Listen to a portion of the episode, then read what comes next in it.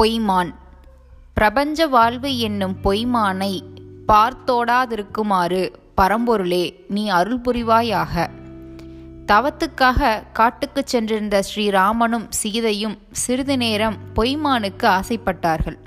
அந்த ஆசைக்கு இடங்கொடுத்ததால் அவர்கள் பெருந்துயரத்துக்கு ஆளானார்கள். மக்கள் எல்லோரும் படும் துயரத்துக்கு மூல காரணம் பொறிவழியே அவர்கள் பிரபஞ்ச பொருள்கள் என்னும் பொய்மானை நாடிச் செல்வதாம். அதை புறக்கணிக்கும் அளவு துன்பம் தவிர்க்கப்படுகிறது.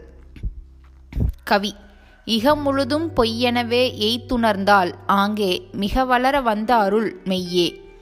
அகநெகிழ பாரீர் ஒரு சொற்படியே அனுபவத்தை சேரீர் அதுவே திறம்.